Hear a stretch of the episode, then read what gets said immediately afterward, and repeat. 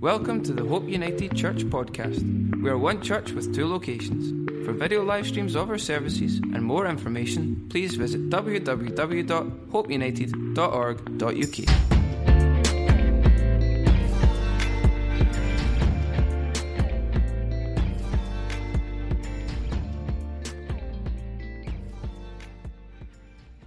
Good morning, church. Thank you so much for joining us this morning. Hope you're well. Let's just bow our heads and pray this morning and just get our hearts right with the Lord this morning. Lord Jesus, we come to you this morning again, and we thank you, God, for your grace, for your tender mercies, for your faithfulness to us when at times we are nowhere near faithful to you. We thank you, God, in this season that you have been continually guiding us and continually growing us and sanctifying us through your word. You're changing us, and you are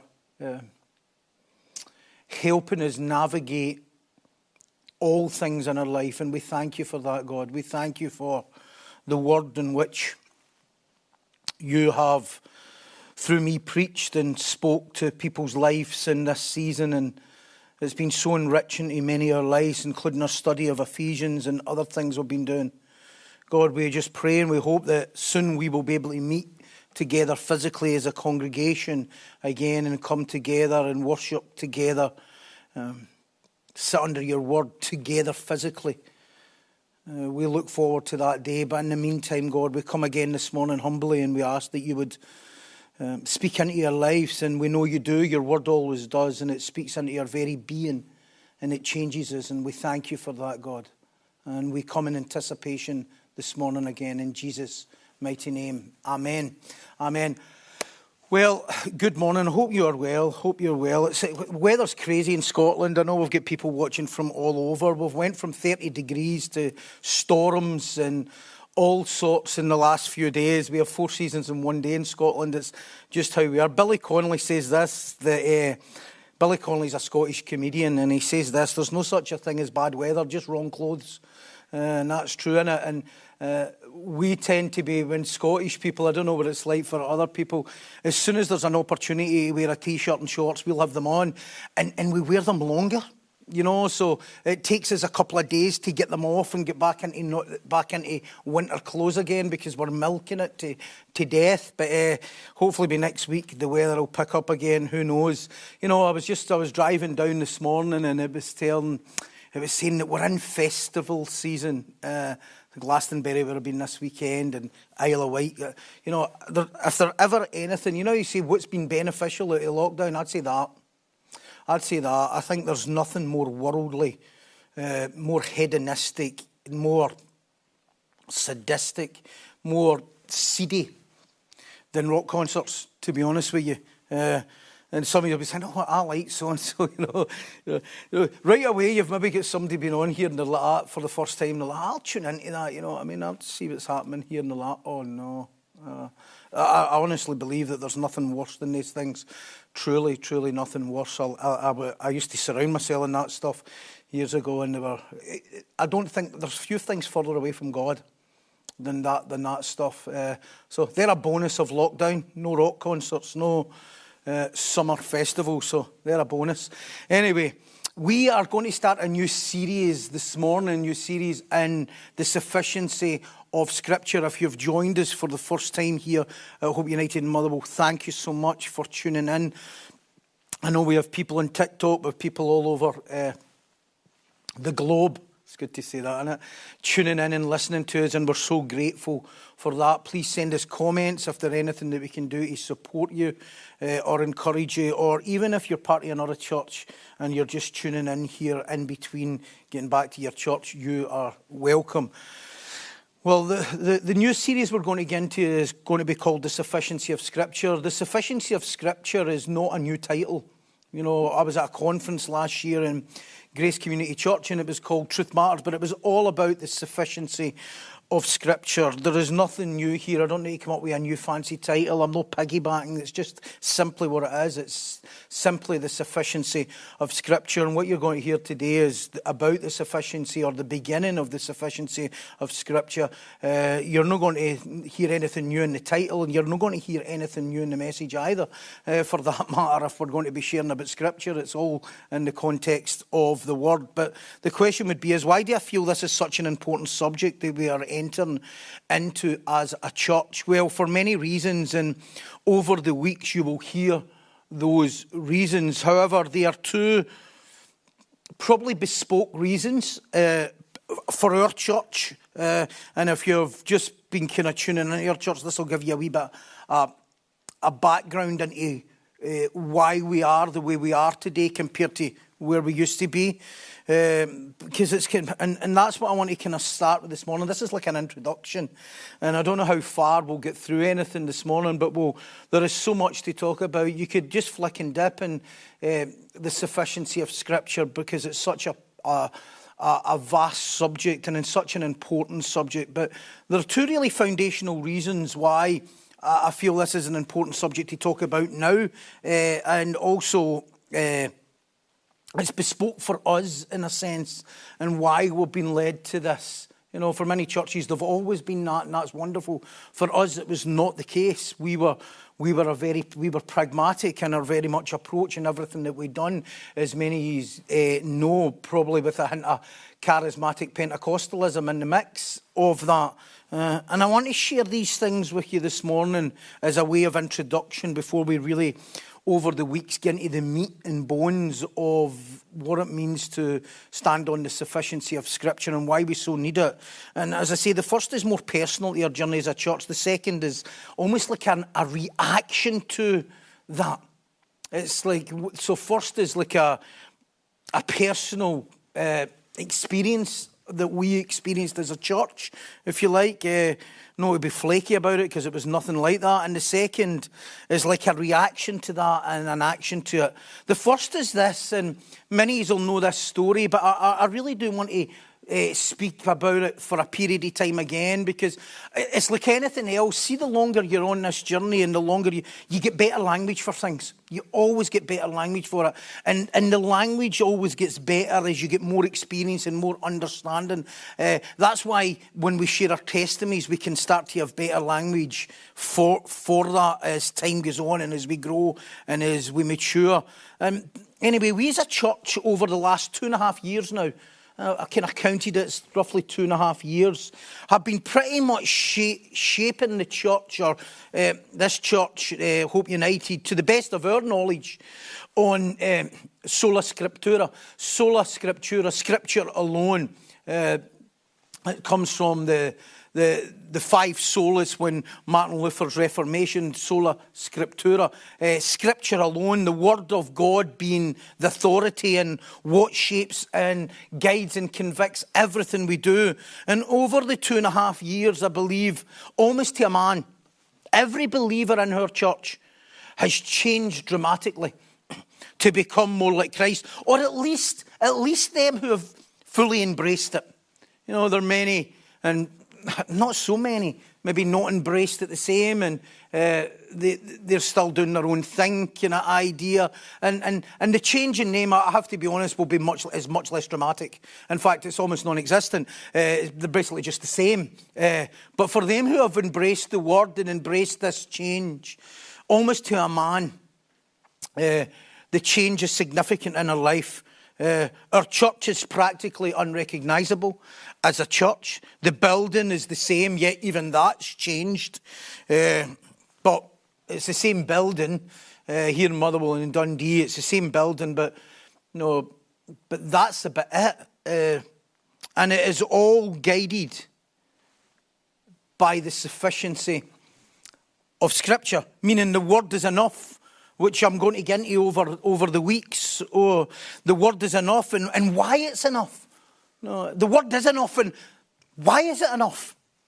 And why that happened to us, and what has been the outcome of it being enough. It's that simple. The word is enough. Yet we missed it, as many, many churches have missed it and continue to miss it. For us as a church, the word had authority, but it was not the authority. The word always had an authority, but it was not the authority. And that is a huge difference. Many of you know what happened. You were part of the church, and the word was found, if you like. Let me read the scripture that impacted me so much, that took us on this journey to stand here today on Sola Scriptura, to stand here and say we trust and we believe in the sufficiency of Scripture alone. And it goes back to 2 Kings, so I'm going to go back to the Old Testament. 2 Kings 22, let me just read a few verses here about what was happening, and I'll explain it as I go through. 2 Kings 22, and I'll read from verse 3. Now it came to pass in the 18th year of King Josiah that the king sent Shaphan the scribe, the son of Azaliah, the son of Meshullam, to the house of the Lord, saying, go up to Hilkiah the high priest, that he may count the money which has been brought into the house of the Lord, which the doorkeepers have gathered for the people, and let them deliver it into the hand of those doing the work, who are the overseers in the house of the Lord. Let them give it to those who are in the house of the Lord doing the work to repair the damages of the house, to carpenters and builders and masons, and to buy timber and hewn stone and to repair the house. However, there need not be accounting made with them of the money delivered into the hand, because they deal faithfully. And you may be wondering, yeah, and what? Now, if you don't understand where we've been, you may go, yeah, okay, and what? Well, I thought as we were about to take a vision offering, and this is what happened here. 2.5 years ago, we were about to take a vision offering. Yes, we were into vision offerings, and not that it's wrong in itself to take vision offerings or take up special offerings. Sometimes the way the kind of modern church goes about it's the issue. I don't think it's wrong to tithe. Oh, what? It's not a law. I never said it's a law. I just don't think it's wrong. In fact, my closest brothers and sisters in Christ all tithe, meaning they'll give 10% at least of their income, because they think that's a good yardstick. They think that's a good amount of their first fruits to give. You know, we know it's no law, and we teach that it's no law. There's a difference between knowing it's not a law, teaching it's not a law, and people jumping the bandwagon have gone, well, it's not a law. You know, no, it's not a law, but the law is written in your heart, and that may be a bigger issue. So we don't think it's wrong. So, you know, taking offerings at the time, we would do it every year or so, not always. Anyway, this was the perfect verse for me. And as I was studying, this was the perfect verse to talk about restoration, or restoring the building, renovating. We were wanting to build things in the church and create a space outside for kids and different things we were going to do. And we thought that this is a perfect scripture to explain this, and a perfect scripture to talk about restoring the building and renovating it and making the church beautiful for the Lord and everything that goes with that. And because we wanted to take that offering, I thought I'll share these scriptures on the vision offering. However, what happened was I thought, right, this is good. Josiah and restoring the walls is just a great one. I'll talk about that. Then we'll talk about the vision offering. However, I then, in my study, went into the next few verses. And let me say, regardless, before we were even Sola Scriptura in our church, I would always study depth of Scripture, but it came from a different goal. And I'll probably get into that over the weeks, not just sharing about me, because I'm not the star of the story here. It's just to give you an understanding. And this is what I read next. So everything was going well. Everything was going to plan. We were going to take a vision offering. Josiah was restoring the walls, and it was amazing, and the money was coming in, and the building work was getting done. And then I read this, verse 8 to 11. Then Hilkiah the high priest said to Shaphan the scribe, I have found the book of the law in the house of the Lord. I have found the book of the law in the house of... Listen, if you're wondering what the book of the law is, we're talking about the word of God here. In fact, we're talking about the Pentateuch. We're talking about the first 5 books of the Bible. That's really what they're talking about here. And Halak, Halak, Hilkiah gave the book to Shaphan, and Shaphan read it. So Shaphan the scribe went to the king, bringing the king word saying. So Shaphan the scribe, this was the scholar of the word, he went to then the king Josiah, who was then 26 years of age. We know he was 8 years of age when he reigned, and this was 18 years later, he was 26. It says, your servant gathered the money that was found in the house and have delivered it into the hand of those who do the work. So Shaphan starts by saying, you know, we've done everything that you've said. We're still going about this business of restoring the walls. And it's almost like, but as we were doing that, your servant has gathered the money that was found in the house and have delivered it into the hand of those who do the work, who oversee the house of the Lord. Then Shaphan the scribe showed the king, saying, Hilkiah the priest has given me a book. And Shaphan read it before the king. Now it happened when the king heard the words of the book of the law that he tore his clothes. Josiah tore his clothes, meaning he was deeply convicted and grieved. The Hebrew word for tore or rend is kareah. Kareah, it figuratively means this, to paint one's eyes bigger. It means to have one's eyes painted bigger, to open wide, or even to see heavens open. And what happened was that, and this is what literally happened to us as well. So what happened is that they start to restore the walls, they're restoring the temple, they're restoring the church. As they restore the church, they found the word of God hidden, buried in the church as they remove rubble, as they remove what they were actually removing was false gods. They were removing statues, they were removing wooden carved images. They were removing things that his father had done, been worshipping Baal and false gods and all sorts. And as they removed this stuff and cleared the way, lo and behold, hidden, buried in the church was the word of God. And when the word of God was brought to him by the scribe that was found by the priest, and it was opened and read, Josiah was grieved. He was devastated almost. His eyes were painted bigger. The heavens opened. And it's literally what happened when I read that. It was like my eyes for the first time was bigger than ever. And I'm like, wow. Of all the places the word has been lost and hidden, you would never think it would be in the church. But yet, that's what it was, and the word of God was hidden there. And the part I was studying ended with this verse. It ended with verse 13 of 2 Kings 22. This whole story is paralleled in 2 Chronicles 34 as well, if you ever want to read it. And then it says in verse 13, go inquire of the Lord for me, for the people in all Judah, concerning the words of the book that has been found, for great is the wrath of the Lord that is aroused against us. Listen to this. Because our fathers have not obeyed the word of this book, to do according to all that is written concerning us. Concerning us. That's what the word of God is. It's all about God concerning us.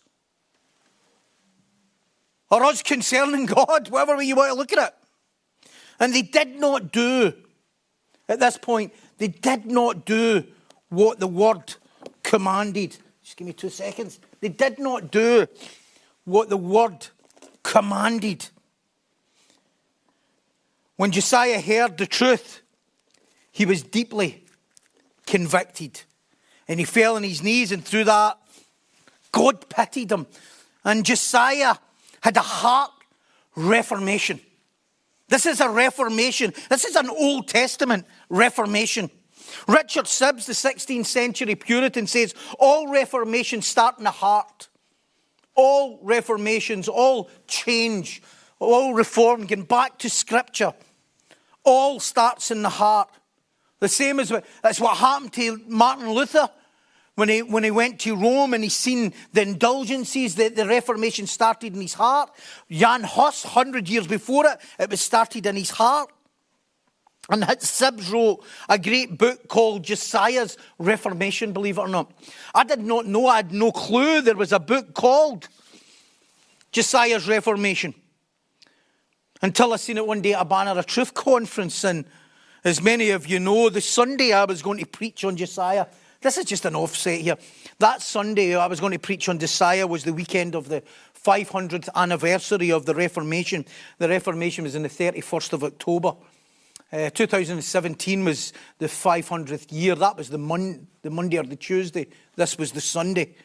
However, what happened at that time was a deep conviction in my heart and, to be honest, some deep shame. The word was hidden in the very place it should have been preached. That's where it was hidden, in the very place that it should have been preached.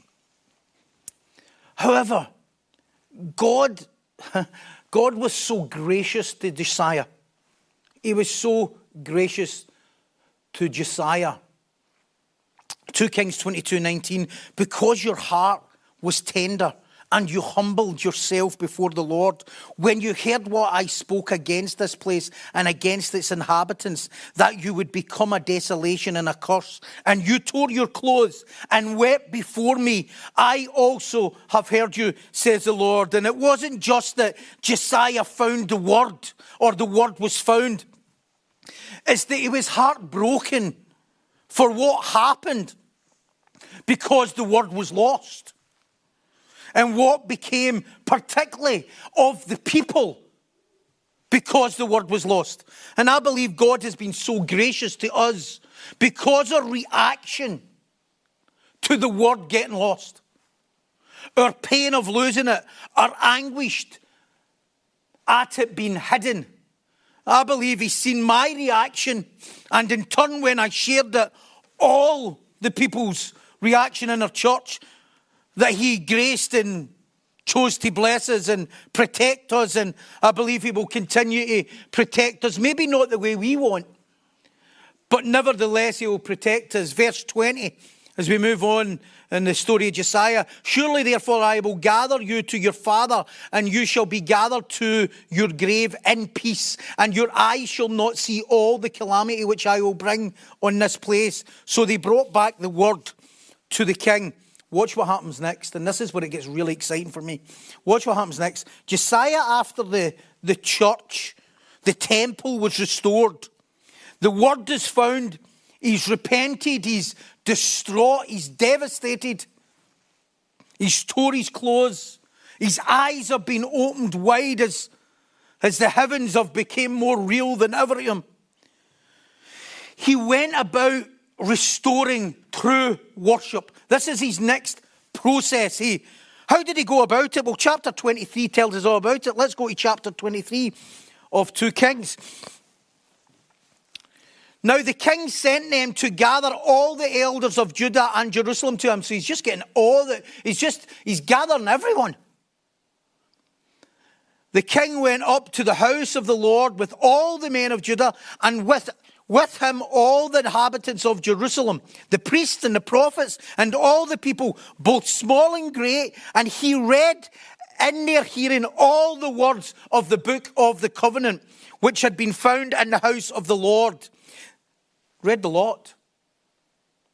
I mean, that's not taking a couple of minutes. He read it all. He's like, we've missed it all. We need to read it all. We can't just read snippets now. We've not been reading any of it. We need it all. Then the king stood by a pillar and made a covenant before the Lord to follow the Lord and keep his commandments and his testimonies and his statutes with all his heart and all his soul, to perform the words of this covenant that were written in the book. And all the people, would you hear this? All the people took a stand for the covenant. They stood as one for the word. Great and small, priest and prophet, with all their hearts, with all their minds, with all their soul, they promised to follow and perform the word of the covenant that were written in the book. The Pentateuch, the first 5 books of the Bible, simply means 5 books in Hebrew. Do you know what they've done next, though?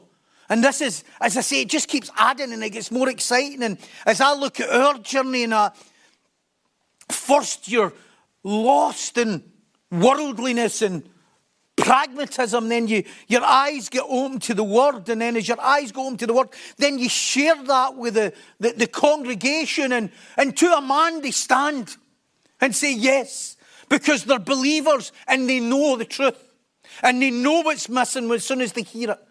Sometimes you don't know what's missing until you hear it, and then you know exactly what was missing.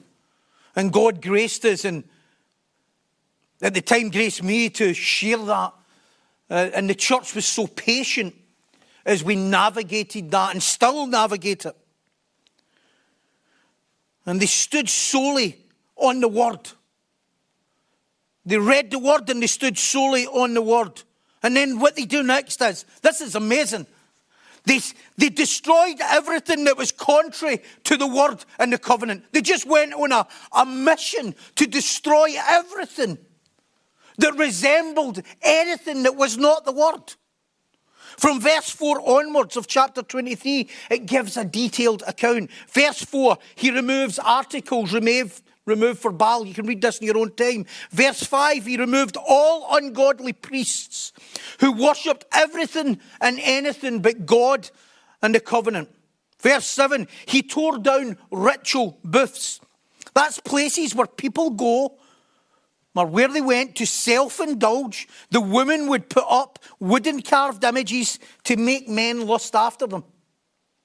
I know you may be thinking, well, I don't see church like that today. It's no far from it. Verse 8, listen to this. This is what Josiah done. Even gathered all the false teachers and priests together and brought them together and says, watch this. Watch this. This is what happens when you truly find the word and are convicted by it and restored by it. Anything that is contrary to the word in the church and any false teaching feels like a violation.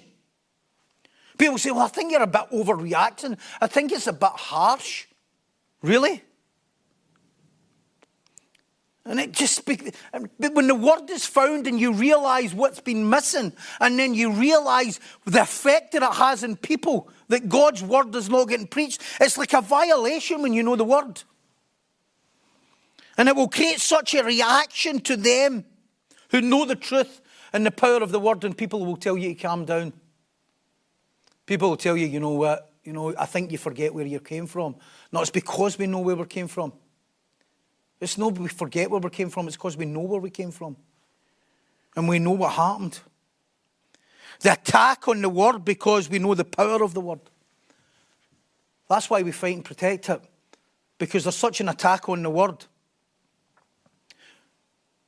And when there's an attack on the word and you understand and you know the word and your eyes are awoke to the word, you will have an internal reaction. Social justice campaign is really an attack on the word. It takes things and allows people to hide behind them. The word is what truly convicts a heart. Woke social justice campaigns creates an external drive which allows sinners to manoeuvre their lives. It's an external drive that allows sinners to manoeuvre their life. They can hide behind campaigns and they can hide behind mass agreement. Yet the church and many believers, or much of them, is on board that. They're now on board it, and what happens is the word that is brought and the word that is meant to convict the heart is no longer convicting the heart, because the social justice campaign and different campaigns has a barrier towards that. Yet, as I say, many churches are on board it, which is an attack on Scripture itself. And anybody that follows the word and loves the word knows that. It's only social Christians that don't think it's a problem. When your eyes are illuminated to the word, you see so much that what's happening is actually an attack on the word and a substitute for the word. And when it's a substitute for the word, like it was here back in the day in Judah and Israel, when they were making all sorts of false gods and all sorts of stuff. And you see the calamity it has in people's lives. It ends up devastating. Verse 15, moreover, we continue with what Josiah continued to do. Moreover, the altar that was at Bethel and the high place which Jeroboam the son of Nebat, who made Israel sin, had made both that altar and the high place he broke down, and he burned the high place and crushed it to powder and burned the wooden image. Bethel was a few miles outside Jerusalem. And it's where Jeroboam, the Israel king, the king of Israel at the time, they were broken into two, Israel and Judah. Josiah, the king of Judah, and then Israel was separated. Jeroboam, where they done all sorts of stuff. And so did Josiah's father. It's where Jeroboam, the king of Israel, made an apostate worship centre called Bethel. I'm just saying. I know the word means something else, but anyway, I'm just leaving it there. It's where Jeroboam, the king of Israel, made an apostate worship centre outside, and people would go and travel there to carry out all sorts of Baal and false worship, and all sorts of stuff happened there. And Josiah, without hesitation, burnt the whole lot down. I mean, he didn't have a debate. He just like, there's no God here. This is down. And yet, standing on the word today is harsh. That's what believers would say. Mark, you're a bit radical. Standing on the word today is harsh. Yet Josiah, when the word was found, he was illuminated. He never left any stone unturned where there would be a possibility of false worship. Josiah was killed in battle. A few years later, this is what the Lord said of him before he went into the battle to defend the book of the law and God's sovereignty. This is what he said about him before he died. 2 Kings 23, 24 and 25. Moreover, Josiah put away those who consulted mediums and spiritualists, the household of gods and idols, small gods, all the abominations that were seen in the land of Judah and in Jerusalem, that he might perform the words of the law which were written in the book that Hilkiah, the high priest, found in the house of the Lord. Do you know what I love about these verses? Can I just say a wee offshoot here? They always keep referring back to what they found. They always keep going back to what they found, just in case somehow it gets distorted by some other word. They always go back to, this is exactly what we found. No, they didn't need to say which he found at Halkali. No, but it's got to be written that way so that we remember, because so that it's so, oh, they found some other word, because this is what starts happening. They add the words of the law which were written in the book that Hilkiah the high priest, the priest found in the house of the Lord. Now before him there was no king like him, who turned to the Lord with all his heart and all his soul, with all his might, according to the law of Moses. Nor after him did any arise like him. Well, I don't know about you, but that's inspiring. Do you know what inspires me? How fearless he was. Do you know what inspires me? How when he knew the truth of the word, that he had no problem attacking anything that was not truth. Which is pulls apart from what you see today. And you would be classed today. The John Knoxes of this world who would defend the scripture were just, even then he was just classed as a nutter. In fact, if you ever seen the film Mary Queen of Scots, it's disgusting. Film about how they portray that whole story and some women's lib stuff and all sorts of stuff going on in it, portraying John Knox to be a crazy guy. But yet the Lord says about a man like Josiah, there was none like him before him or after him. And it's totally inspiring for me. And this is the times we live in. It's not the world that's the problem about worshiping false gods. That was not the problem in Judah nor Israel. It's inside the church. Because the word has no authority. And that's what's causing false worship. The world has no false worship, and the world is just lost and doing their own thing. It is false worship in a sense, but when false worship starts to get into the church, and that's what was happening, It was now in the church, because when the word is not the authority in the church, there is no defence against human flesh rising up and creating some sort of godly perspective. And when the word is hidden, the people will end up, as they did here, pursuing fleshly desires. You know, we've been studying Ephesians about it, and Paul is constantly warning against it. The church, and if you go and read Corinthians, 1 and 2 Corinthians, anything goes. The church will build things and do things and create things that don't honour God, that are not part of his blueprint. Expression of God becomes way more than God, which becomes an expression of God that's created in your flesh and your mind, not in Scripture. The church is turned into a god of our own making and forming and evolving. It's a god of your own understanding. Scripture is no bearing in the daily order of worship. Man now has authority and therefore can create what he hears under the guise of God told me. God wants me to. God said to me, I feel I should. Or here is another subtle lack of submission statement. God can do what he wants. It's another classic. Well, no, he can't. He can't contradict himself, and he can't go against himself, and he can't go against his word in order to satisfy your disobedience. So if you mean God is sovereign, yes, but I think what you actually mean is, I don't need to follow anything or anyone. I can justify it by saying God can do what he wants. Puts me in mind of John 5. John 5, verse 39 and 40. I know you all remember this. None of you there. All right, okay. John 5, 39 and 40. You'll remember it when I tell you, okay? John 5, 39 and 40 is the story of Jesus healing the man at the pool of Bethesda.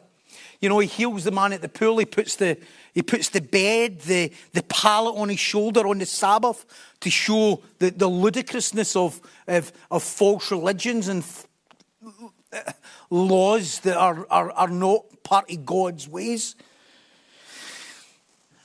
And after Jesus heals in the pool, and this is to me like the men who no longer are in church, but they're going around giving Christian lifestyle seminars. But they're giving Christian lifestyle seminars in church. And John 5, 39 and 40 says this: you search the Scriptures, for in them you think you have eternal life, and these are they which testify of me, but you are not willing to come to me that you may have life. Wow. You look at Scripture, you search for information, you even quote it, yet you don't even see me in them. And this is where we're at today in the church. We search for Scripture. In the modern pragmatic church, we search for Scriptures. The Scripture is a footnote. We search for Scripture.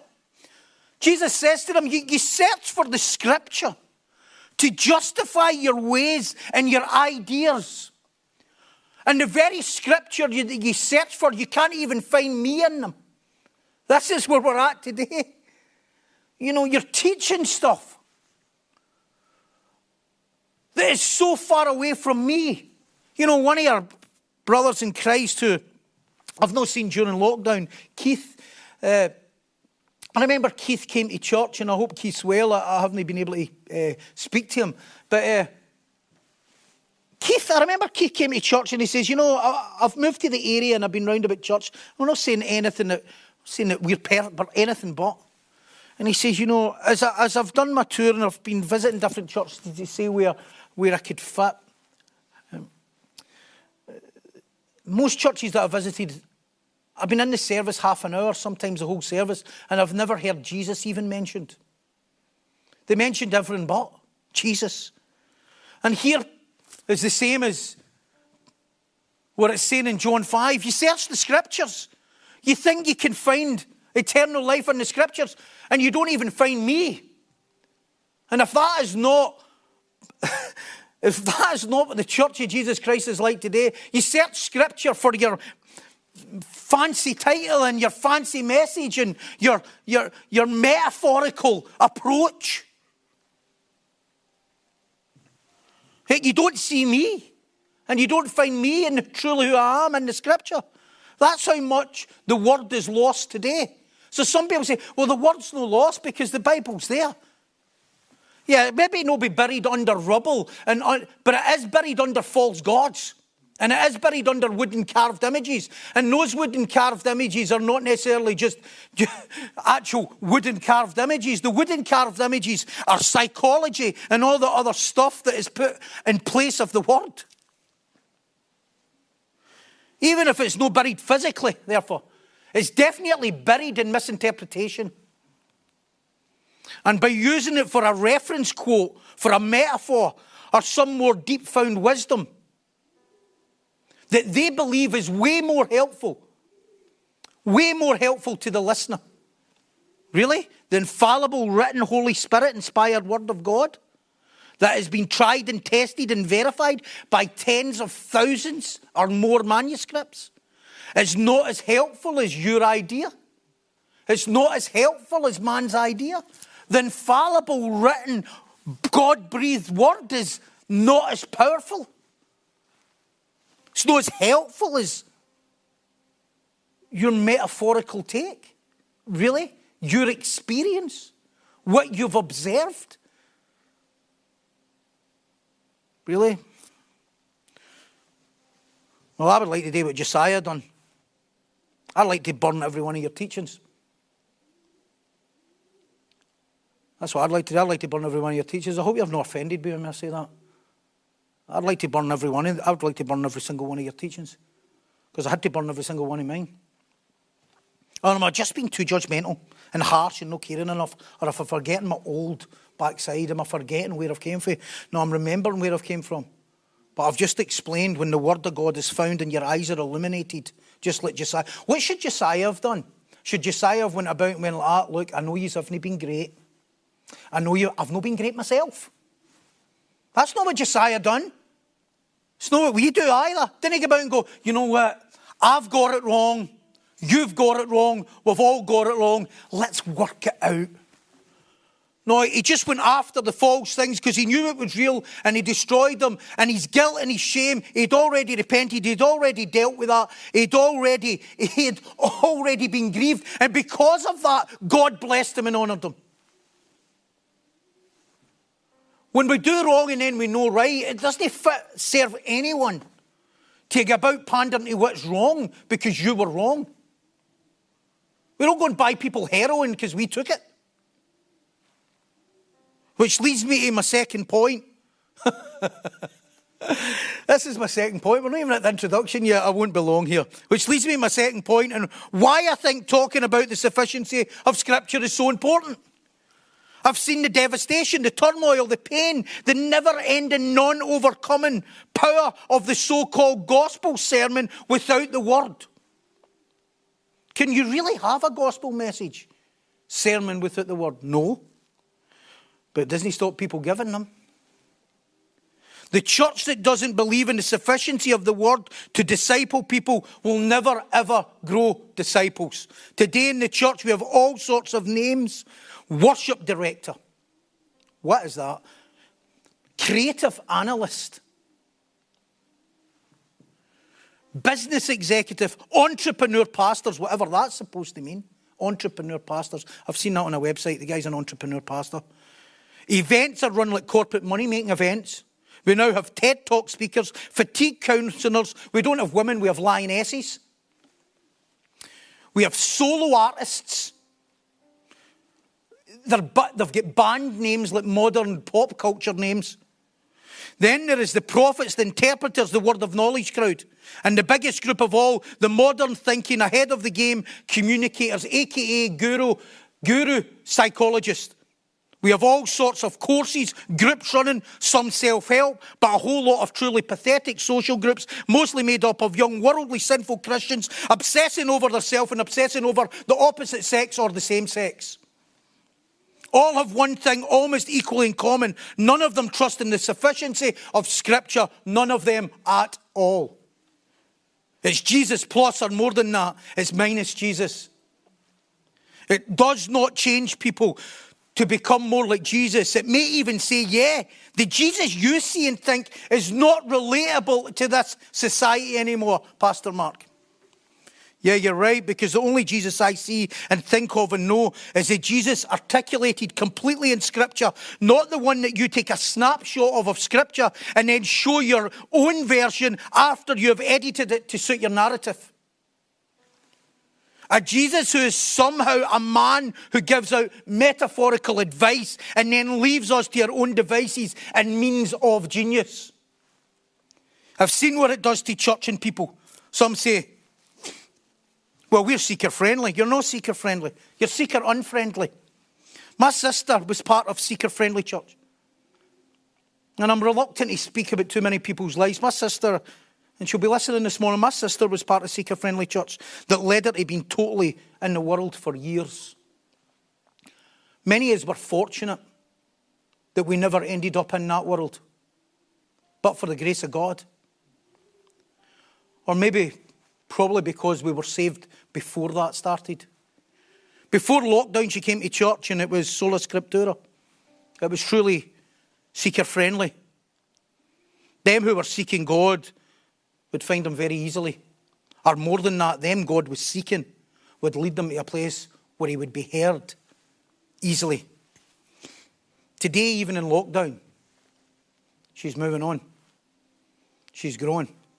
Today in lockdown, many of my brothers and sisters who ordinarily in a pragmatic church would struggle are still strong. Yeah, they've got their battles, of course they have. They've got their struggles. But somehow the word is sufficient and they're sustaining them when nothing else did. And I've seen it for years because I've pastored at both ends of the scale. Psalm 119, 105, as I bring this in, this is, I mentioned this when me and Callum Brown were talking in the live chat on Friday. Your word is a lamp to my feet and a light to my path. It's the word that guides our life. The light of the word leads us. And that's what I see today. It's guiding me to pastor. It's guiding me to serve and lead. Honestly, I can say, this. I think in 2.5 years, I don't think I've had a sleepless night or been over-concerned about a congregation member. Why? Because I know if they're a true believer, they will seek the word. And I know they want the word, and I know they will be guided by the word and sanctified the word. The sufficiency of Scripture freezes from the sufficiency of oneself. How often have you tried to be enough for people, or give enough, or say enough, or have enough wisdom? Apostle Peter said of the word, 2 Peter 1:16 and 19, for we did not follow cleverly devised tales when we made known to you the power of the coming of the Lord Jesus Christ, but we were eyewitnesses to his majesty. They did not need to add anything other than what they had seen and what they had heard. And this is what's written. Verse 17, for when he received honour and glory from God the Father, such as an utterance as was made to him by the majesty of God, this is my beloved son in whom I'm well pleased. Would you hear what Peter says next? We ourselves heard that. What? We heard that. We ourselves heard God in heaven, the Almighty God, say, this is my son in which I'm well pleased. And we heard it on the holy mountain. They didn't need anything else after hearing that. Verse 19, so we have a prophetic word made more sure. We've got something more sure than prophecy. We've got the written word. Peter's writing it here. To which you do well to pay attention as to a lamp shining in a dark place until the day dawns and to the morning star arises in your hearts. Peter himself says, we have something even more sure than any other thing. We have the word spoke, now written by us who have seen and walked with Jesus and even seen his glory. What do we want to stand on? Man's ideas, man's newfound wisdom or revelation, or the eyewitness account of them who walked with Christ and wrote it, and them that Christ empowered to tell us about him. I'll close with this, John 1:14, and the word became flesh and dwelt among us, and we beheld his glory. The glory as the only begotten of the Father, full of grace and truth. And John tells us, we walked with Jesus. This is what he wrote in the Gospel of John and his epistles. John tells us we walked with Jesus, the Son of God. We seen all he done, and we witnessed all he is. We beheld his glory. Sorry, I'll say it again. Theamoi. Sorry, I'm just getting mixed up there. Theamoi. To observe and to look attentively. To learn by continually observing.